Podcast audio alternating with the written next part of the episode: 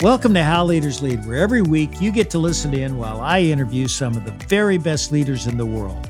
I break down the key learnings so that by the end of the episode, you'll have something simple you can apply as you develop into a better leader. That's what this podcast is all about. You know, when I think about it, I'm not sure I know anyone with a more interesting and wide ranging career than my guest today, Bonnie Hill. For three decades, Bonnie has been successful in pretty much every area you can lead in business, government, education, and even philanthropy. She's currently the co founder of Icon Blue, a top branding company in LA.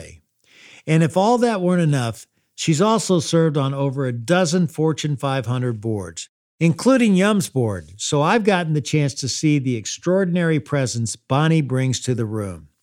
She's accomplished so much in her career, and she's gleaned so much about what great leaders and great organizations have in common. So you're about to get an absolute goldmine of wisdom and some big insights. But I also want you to listen for how Bonnie puts a high priority on respect. When respect is your guiding principle, believe me, it's a game changer. You listen more closely, your awareness and understanding go to another level.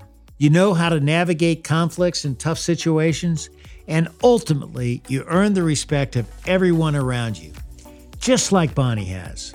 So here's my conversation with my good friend and soon to be yours, Bonnie Hill.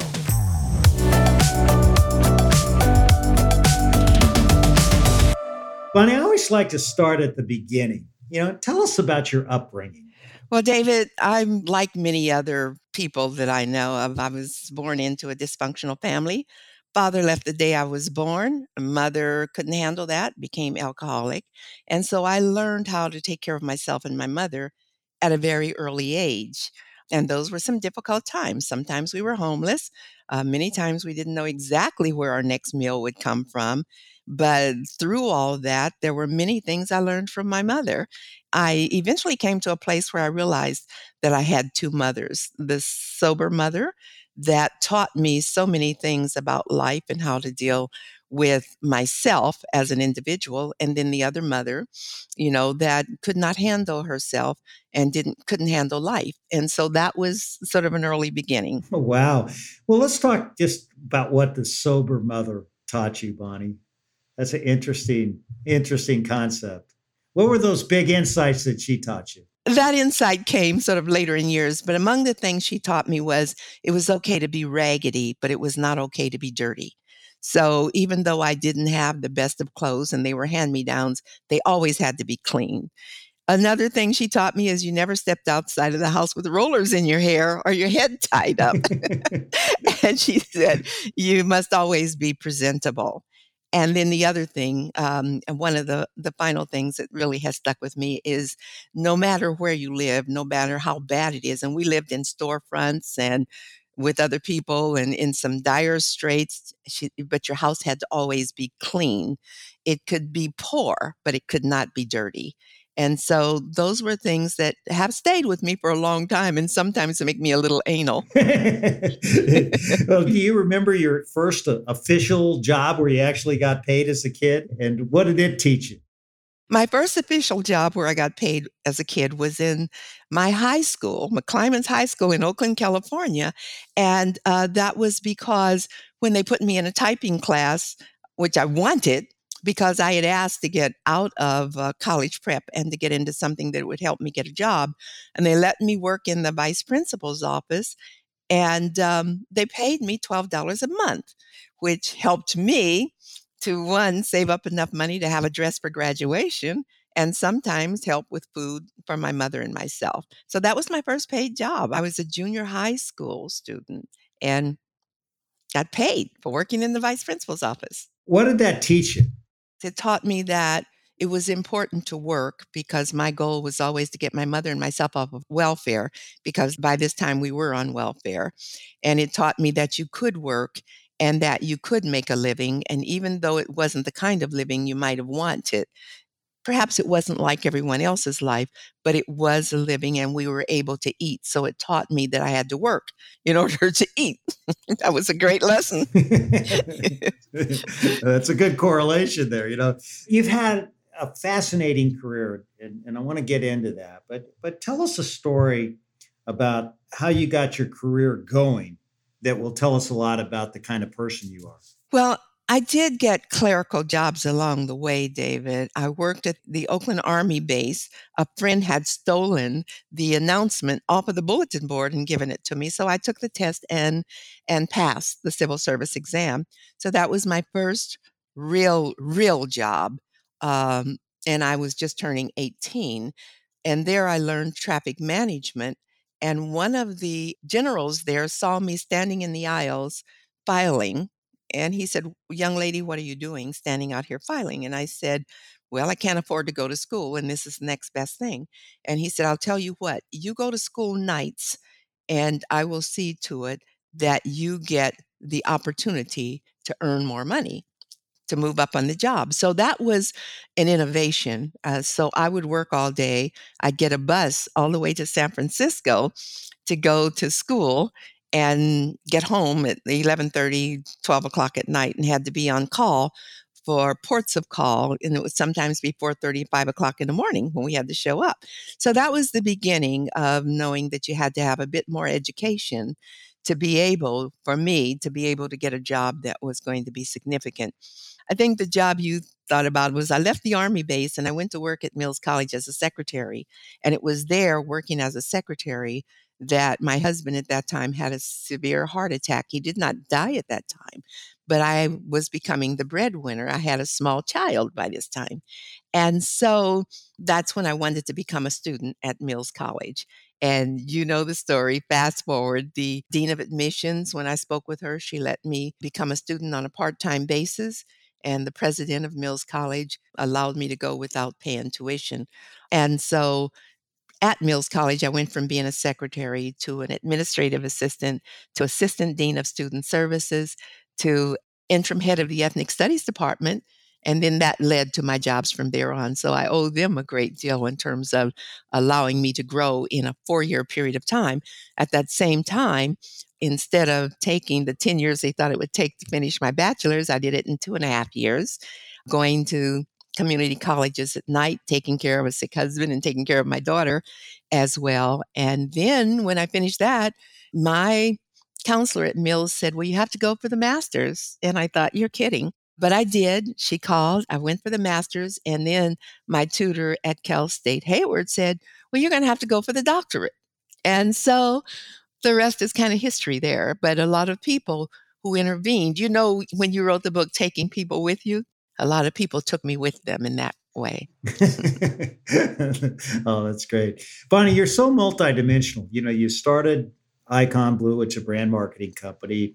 You've been CEO of Times Mirror Charitable Foundation, the head of public affairs for the LA Times, the dean of School of Commerce at the University of Virginia. Not a bad school. and the assistant secretary in the U.S. Department of Education. And you've been a special advisor to George W. Bush for consumer affairs gosh, that's just such an unbelievable uh, resume. Which of those areas did you enjoy the most and why? I believe I really enjoyed most working for President George H.W. Bush. It was right after I had served in the Reagan administration and President Bush became the president. I worked with him on the campaign. He swore me in when I became assistant secretary at the Department of Education. And spending time with he and his family at Kennebunkport, Maine was a, a real treat for me because I saw the human side of a president. Those were really good times, good times in Washington. And that's probably because I made a decision early on in my career that I would never work at any organization or with anyone that I didn't respect, enjoy, and that they respected me. What really drew you to that conclusion? I mean, what was it that made you say that was such a key thing to do? I think, you know, when you come from the kind of background I did, people try to define you and they tell you who you are and what you can do and how far you can go. That's kind of a natural thing. Oh, you can't do that because. And so I developed a theme that said, never let anyone else define you. And I did that when I was working at Mills College when the students there would come to my office and sit around on the floor to just chat. And that's when I was a secretary. And they would ask questions like, Who are the most important people in your life? And we as women tend to go through a thing where we say, Oh, my husband, my children. And we never say ourselves. And I caught myself. And one day I said to them, No, let me start all over again. I'm the most important person in my life because if I want to take care of all of those I care about, I must first take care of me. And I can never let anyone else define who I am or define me. And you should never let anyone else do that as well. Oh, that's great. You know, you had a lot of different jobs. And which one area do you think challenged you the most and helped you grow the most as a, a leader? I think it was my first really professional job at Kaiser Aluminum and Chemical Corporation. I went there as an administrative manager to the senior vice president for planning and control. And he asked me to take a look at the Kaiser Center complex when he was going to Hawaii, he and his family for the holidays. I had only been working for him several months. And when he came back, I shared with him what I thought. This was high rise real estate development, property management. And I don't know where all of that came from. But when he came back, I told him what I thought. And he said, Thank you. And two weeks later, he called me and he said, Congratulations, the board of directors has just made you vice president and general manager of Kaiser Center Inc. And that was the beginning. And he said, Tomorrow morning, you meet with your full staff over there. Well, David, that was scary. There were eight Caucasian gentlemen who, between them, had well over 200 years of service. They told me that if you turned them around and pulled their drawers down, you found a big K stamped right in the rear. and that was what I was going to have to deal with. And so I thought about, you know, when I look back, you talked about how important it is to give people the credit that they need. And I remember telling them when I met with them, I said, look, any one of you could do this job, but for whatever reason, I've been appointed. I need you to work with me. I need you to try me. And if within a year that hasn't worked for you, I promise you, you will get the package you would get if you left today and they all stayed. And the one who had hoped to become the vice president and general manager a year later came to me and he said, I've really tried this, Bonnie. You're a great leader. He said, but this is very hard for me. Is that package still available? And I said, absolutely. And of that was the first real professional corporate job that I had that I think prepared me for the presidential appointments that came later and all of the other things. I learned a great deal from my boss that was there. And and this is interesting, David. When he he told me that I had been appointed to do this, I said, "Okay." And I never asked another question. And a week later, he came and he said, Bonnie, you've, you've not asked me what your compensation would be. You have not asked me anything about what this means. And I said to him, I know you'll be fair. And so he said, okay, let me tell you what your, this is what your salary is.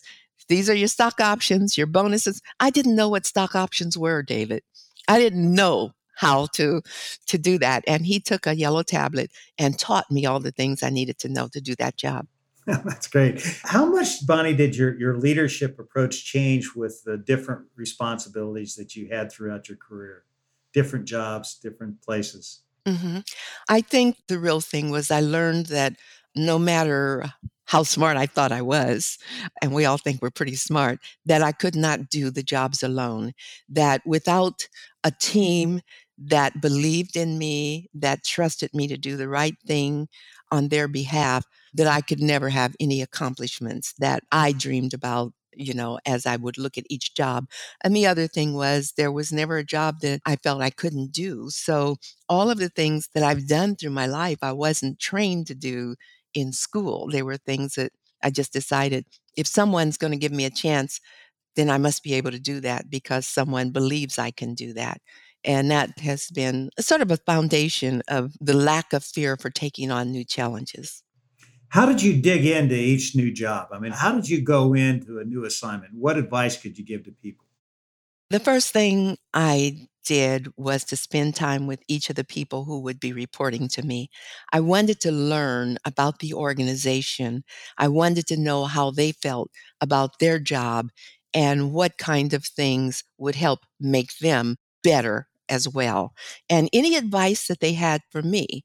So it was really important not to go in with an attitude that, oh, I know exactly what I'm doing because I've been brought in to lead you guys, but it's, I need you to help me to lead. And I need you to tell me what I can do to help you help me. That was important, especially in the government positions in the three presidential appointments, each time you go in, and what happens is there are people there who have been there for years and they have gone through a whole lot of presidential appointees. And so they're going to be there when you leave. And so it was important for me to know what they saw through all the years they had been there and what was missing with each of the presidential appointees who came in to be the leaders and what advice they would give to us. And so I developed teamwork approach and it, it really did help me learn a great deal. What was your first board of directors job, Bonnie? My first board of directors job was Niagara Mohawk in upstate New York. I got a call from search firm that said uh, that this company was interested in having me serve on their board of directors. And I have to tell you, David, I really didn't have a great concept or an idea of what a board of directors was. I had a little bit of knowledge from Kaiser Aluminum, but not enough. I hadn't been on the board. So they said, Well, the chairman would like to come in and meet with you. So I said, That's fine. So he flew in to meet with me. We met in Washington at Washington National. And he walked in, and the first thing he said was, Well, I wasn't really looking for a woman or an African American, but they tell me you have all the skills and the necessary experience. So I guess that's okay. And that's the way we started that conversation. Well, they were looking for someone that had a background in consumer affairs or environmental affairs. And I had served as President Bush's special advisor for consumer affairs. And then I had taken on a job heading a non profit that was an environmental program for disadvantaged youth that had begun under the Bush administration. So, fast forward, I became a member of his board. He had two other women on the board. And so I had the opportunity to work with other women on a board on my very first board. We'll be back with the rest of my conversation with Bonnie in just a moment. As you can clearly tell, Bonnie excels at stepping into tough situations and getting people to listen and understand each other. That's such a vital skill for leaders, and it reminds me of a fantastic conversation I had with Major League Baseball Commissioner Rob Manfred. Now, Rob also knows a thing or two about how to find common ground, and I love what he has to say about it when he joined me on the podcast you have an obligation to go in a room and exchange views in a robust way and try in good faith to find common ground and understand the people that you want to lead and what their needs are. Not just what you need from them, but what they need from you. Go back and listen to my entire conversation with Rob, episode 91, here on How Leaders Lead. You know, you're now one of the foremost experts on corporate governance with your experience on boards of many top companies, Home Depot, Hershey's, Albertsons, Yum, many others. You know, what made you decide to start your governance and policy consulting company? And what do you hope to achieve with your clients? Well, I'm going to tell you, first of all, David, that I'm semi retired for the most part. So uh, I know what semi retirement means for you. but you know what happened was my second or third board third board i believe was louisiana pacific in portland and what had happened it it you know is a forest products company and i had not been on the board a year when the chairman walked in and told us that the company all of us were being indicted by a federal grand jury. And he said you'll have to form a special committee to deal with that and he walked out the door so there were only five outside directors. And each of them looked at me and said, one said, Well, I'm a politician. The other one, you know, I'll never forget, Chuck Yeager said, I'm a test pilot. And he was a forester. He was very good with forestry. And another one said, I was a treasurer of the US. And another one said, You know, well, I'm this. And they all said, You're dean of a business school. So you chair this committee. And that's how I got involved with governance. I worked with some of the foremost lawyers in the country and some former justices as well. And I learned the importance of the value that the company develops for shareholders, the importance of honesty in everything that you do, the importance of transparency. And we got through that. We had class action lawsuits and all kinds of things, but I learned so much at that time about governance and about board work that I had never anticipated. And that's how I really got into the governance side. It was experience and it was uh, being in the fire at the time and having to get through it. Can you tell us a story of a company that you really helped with the advice and experience that you've you picked up? You know, I think that Home Depot was probably the one that most people recall my involvement with and engagement with, because there was a period of time that we went through some very tough times. And um, I learned from the best, as you may recall, Ken Langone was lead director. And as we were transitioning, Ken and the non governance committee decided that I would be a good person to become the lead director because I was chairing the compensation committee and dealing with shareholders who were very angry during the time that we were having our challenges. And so Ken coached me a lot, and I learned a lot from him because uh, he's always felt you should be transparent. The shareholders are important, and all the employees that are embarrassed by anything that the board or the company does uh, are important. So uh, that was a tremendous experience for me. And it was one where, you know, I had to meet with dissident shareholders and with, you know, unions and with people who were really upset with Home Depot. And we came out of that because the board was very supportive of the direction that we were taking and you know they were right there they helped and yes i you know had to be out front and sort of take on a lot of the flack and some of the leadership things but you can't do that without a great board and without a great management team and so that was the beginning. What do you think is the role of the board of directors? The board of directors has to understand, I think, in just about every instance, that it is not management, it is oversight.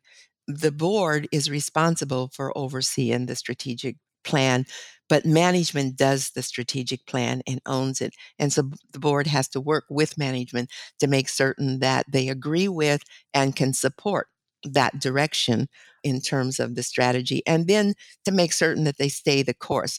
You know, we always hear that one of the major jobs of the board is the hiring and firing of the CEO.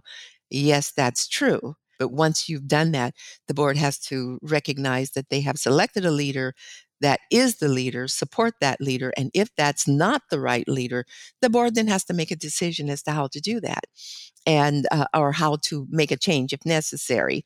And most often, because they're responsible for the hiring of the CEO, it's going to be a good relationship that will work well. But the board has to recognize it is the arm of the shareholders. Its obligation is to the shareholders, and its obligation is also to all of those people that work within the companies to help make it the great company that it is you know, and hopefully it is. And I'm thinking of Yum and, you know, many other companies that I've worked with. And I think they're all great companies. And again, as I said, I wouldn't serve on the board of a company that I didn't respect if I didn't respect the CEO or the leadership team. You know, each of the companies you served on, obviously different, different categories, but did you find any commonalities but among the, the best performers? I did. The commonalities that I found were one, the tone at the top that's always important. What was the tone that was being set at the top? Who is the leader? And is that leader an inspirational leader where people feel that the leader cares about them, cares about the company, and understands his or her role as it relates to not just them, but also the shareholders and all stakeholders? I always looked at how the CEO interfaced with the head of human resources, or in the Yum case, the chief people officer, with the general counsel, and with investor relations. You know, those are our key positions, the chief financial officer. That's a, a, team, that's a core team that has to be able to work together, and the relationship has to be a good one.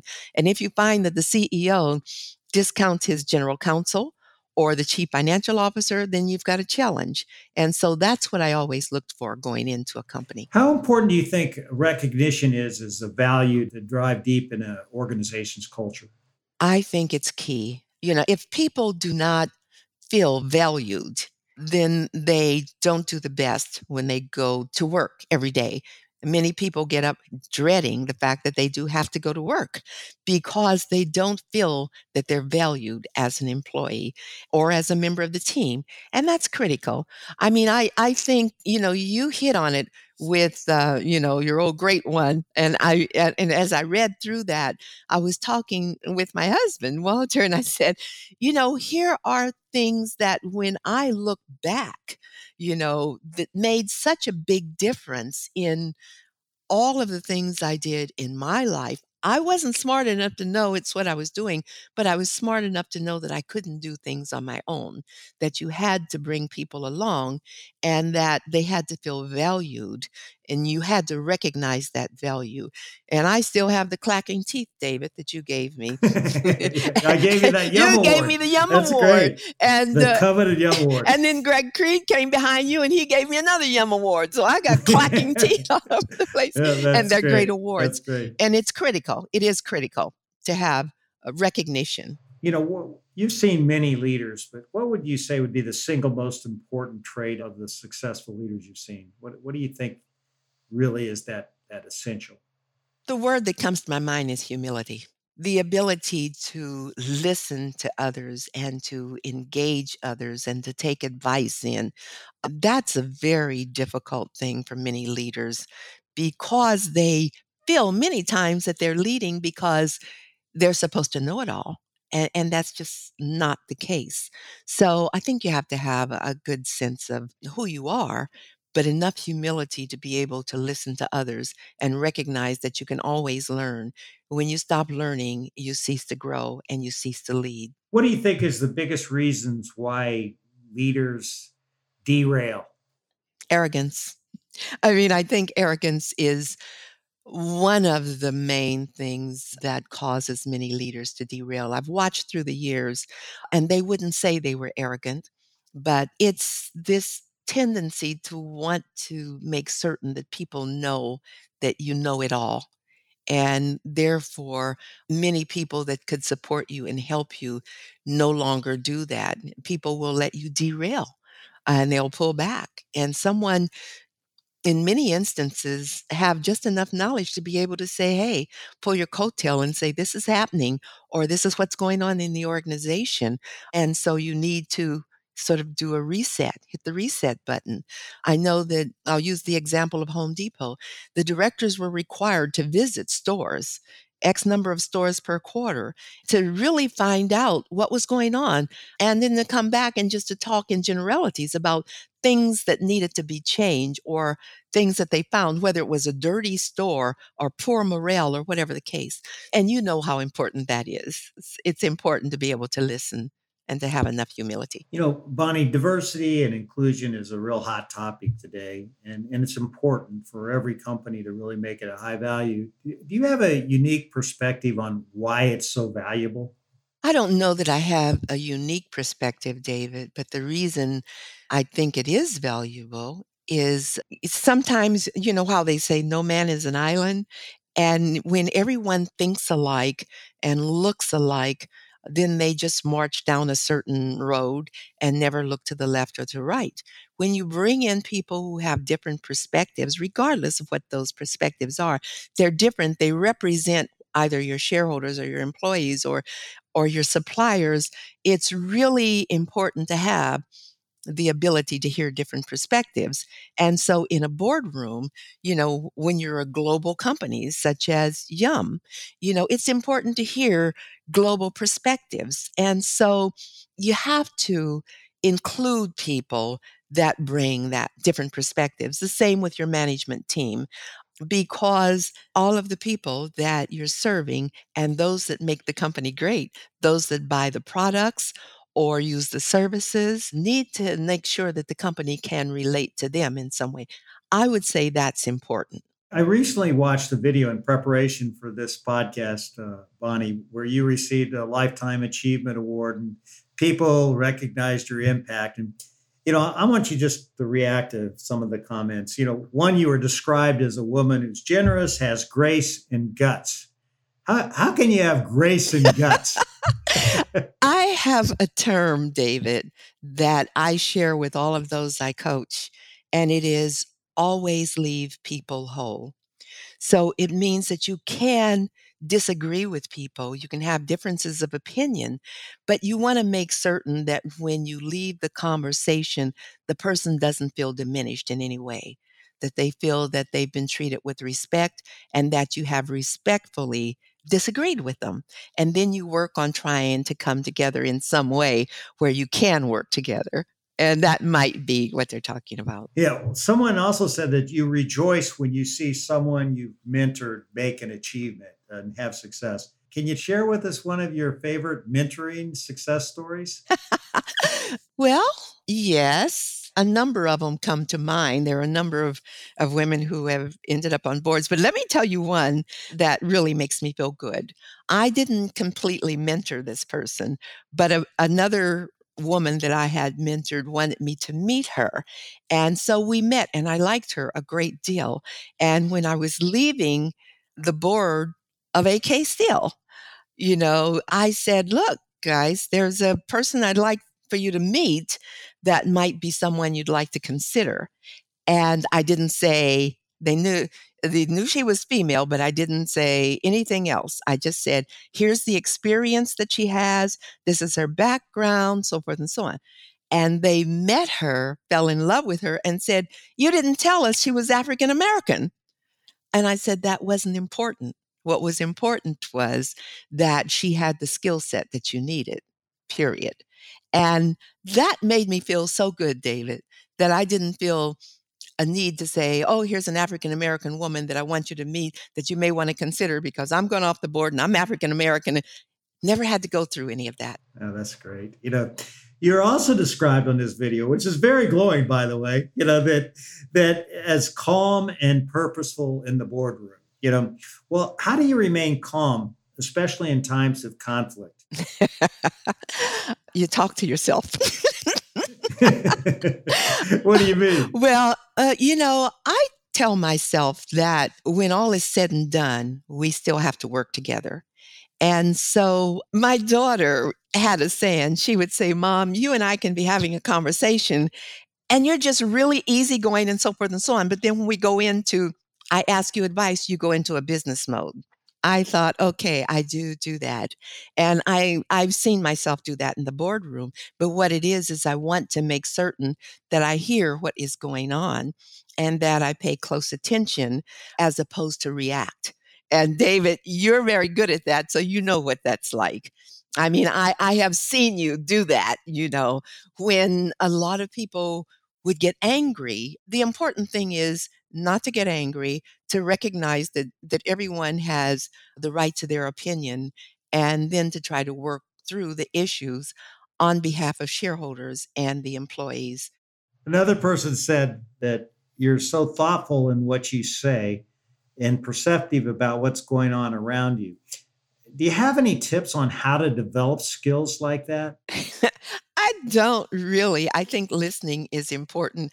You know, I often joke about the fact that I have at least two of my degrees were in psychology, and that, you know, you learn to read body language, to watch facial expressions, and to make sure that, you know, if you've said something and you can see a reaction from a person that you know that, that this has affected them, that you be able to pull back. Even a lay person, you know, can pull back and listen and then you know take time to respond. Sometimes and i've been guilty of this speaking too soon when you haven't heard what people need to say. And then the other thing is allowing other people to weigh in and have an opinion before you know coming forth you know with your own especially if you're in a position of leadership and they're looking to you to do that. So i try to listen to make certain that I've heard a number of different perspectives before suggesting that there are things that people may want to consider. And that's hard sometimes because I'm a Scorpio and I react quickly most of the time. so I have to. That's why we get along. I'm a Scorpio right. too. Scorpios either love each other or hate That's each other. That's right. And my husband's a Scorpio, David. So that that tells you we have some fun times here That's at home. Good. Because you're listening to this, I can tell you're the kind of person who wants to learn how to lead well. But there's a lot of companies out there who want to take that desire and charge you $500 or $1,000 or heck, even $20,000 to try and show you how to lead. That's just not right. If you want to be a better leader, I believe you deserve to have access to something that will truly help you, and it shouldn't cost a fortune. So I want you to go to howleaderslead.com and start my leadership class. It's really and truly free. And after you take this class, you're going to feel more confident in your role and you'll be on your way to getting big things done with your team. Go check it out at howleaderslead.com.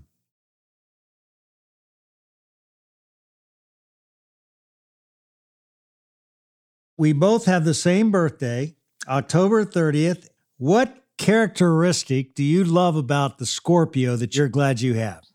We never stop until we have the answer we need. We'll do the deepest dive necessary to get to the answer. Well, you were on my board, and I can tell you, you certainly lived up to that uh, that, that Scorpio trait.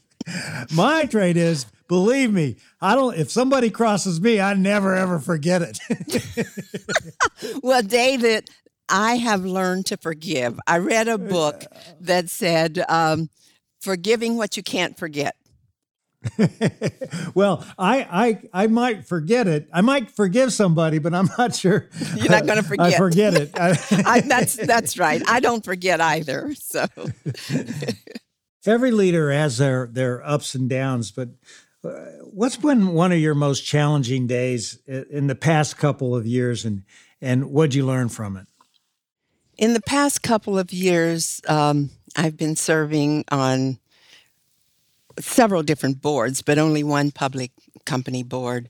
And it really makes a difference to me to try to pull back and let others lead because I tend to be kind of like a bulldog. You know, I jump out in front and I take charge, and I'm learning how not to do that. How have you learned to get better and better you know, speaking of learning, how do, how do you get better and better at showing up as a leader? Uh, what's continuous improvement look like for Bonnie Hill? Continuous improvement for me is uh, staying current with um, leadership practices, listening to others, reading a lot of books, tuning in on occasion to how leaders lead and watching, you know, different people that you interview talk about their leadership skills. I think learning really is a constant process. And when we cease to learn, we cease to live. You know, Bonnie, this has been a lot of fun, and, and I'd like to have a little bit more fun with a lightning round of questions. Uh, are you ready for this? I don't know. You know, I'm older now, David, so I don't know.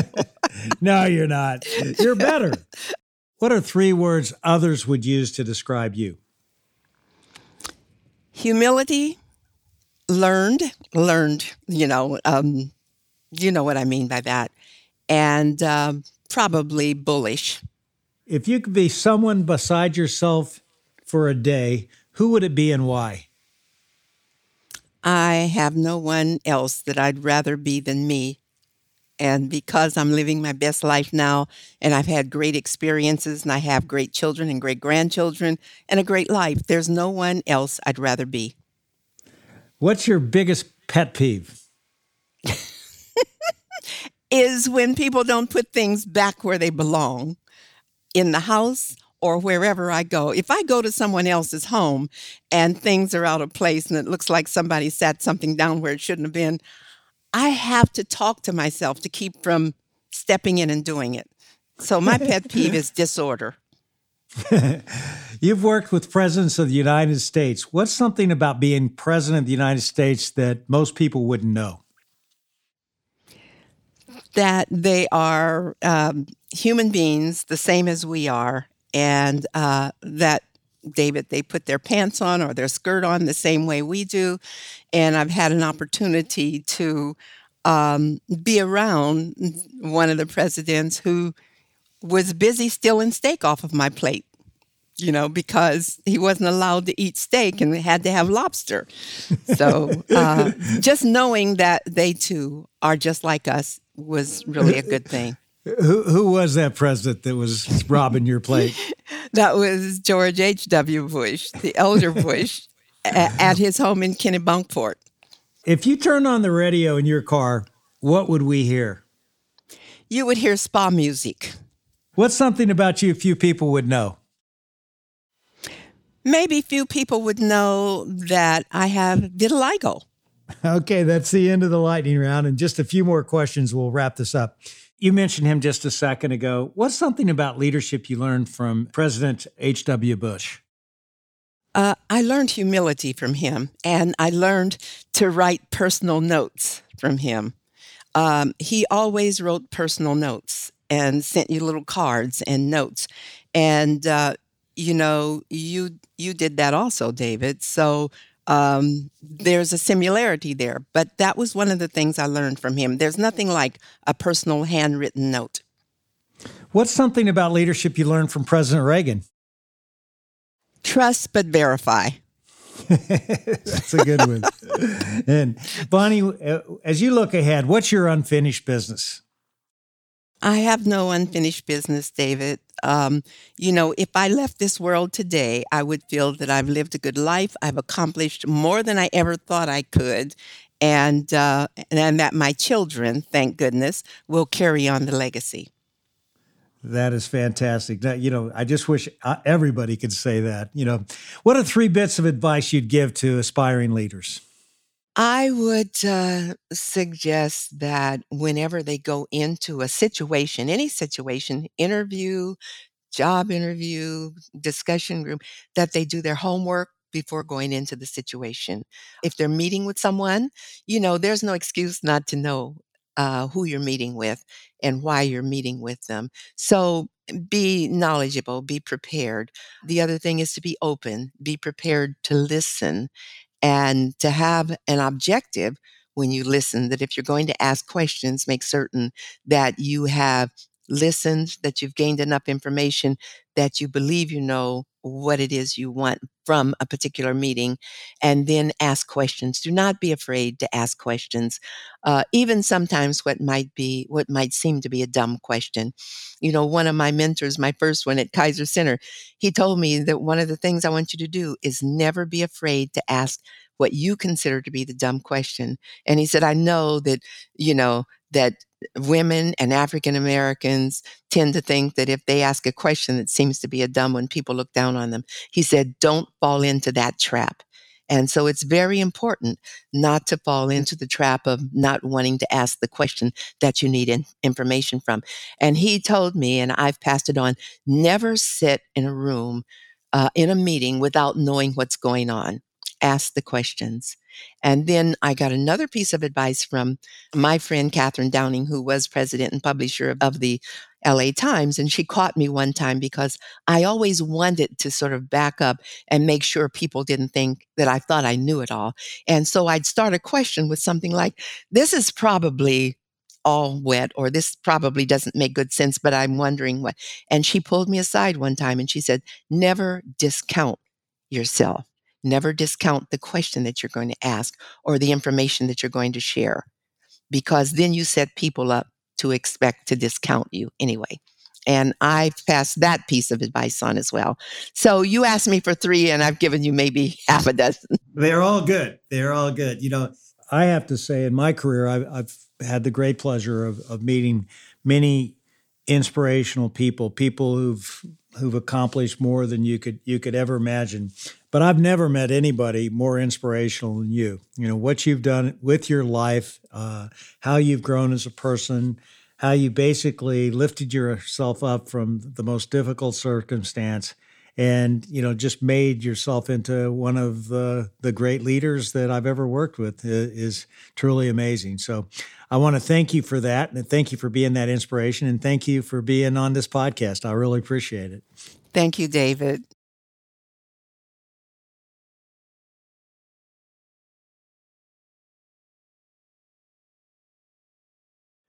Well, I got to say, Bonnie exemplifies something I see a lot in great leaders. It's this they're confident in their own skills and the value they offer, and at the same time, they're also incredibly humble, always listening and eager to learn. And if you ask me, having the ability to do both comes down to respect. You've got to respect your own value and worth. Like Bonnie says, not let anyone else define you. And at the same time, you've got to respect those around you by truly listening to them and working together, even when you disagree. That's exactly how you take people with you. So as you go through the week, pay attention to how respect influences how you work and lead. Ask yourself, how well do you value and respect your own contributions and skills? How could you show your team more respect? How can you help the people around you respect each other? When you tune into the powerful role that respect plays in the life of a leader, you'll find all kinds of opportunities to grow and excel. So, do you want to know how leaders lead? What we learned today is that great leaders set a tone of respect. Coming up next on How Leaders Lead is none other than the professional golfer Justin Thomas, the winner of last year's PGA Championship. And this conversation is perfectly timed because guess what? Next week is the 2023 PGA Championship. When I'm playing my best, I only am thinking about what I'm doing at that time and that shot I'm trying to hit. And I accept things very well. I'm not hard on myself. I don't get down on myself versus when I'm kind of, you could call it kind of like Candyland, where I'm just all over the place. As soon as you start thinking about anything that's not what's going on at that time, it never goes well. So you would think I'd stop doing it, but it's obviously easier said than done. but uh, like anything, it's a work in progress. So be sure to come back again next week to hear our entire conversation. Thanks again for tuning in to another episode of How Leaders Lead, where every Thursday you get to listen in while I interview some of the very best leaders in the world. I make it a point to give you something simple on each episode that you can apply to your business so that you will become the best leader you can be.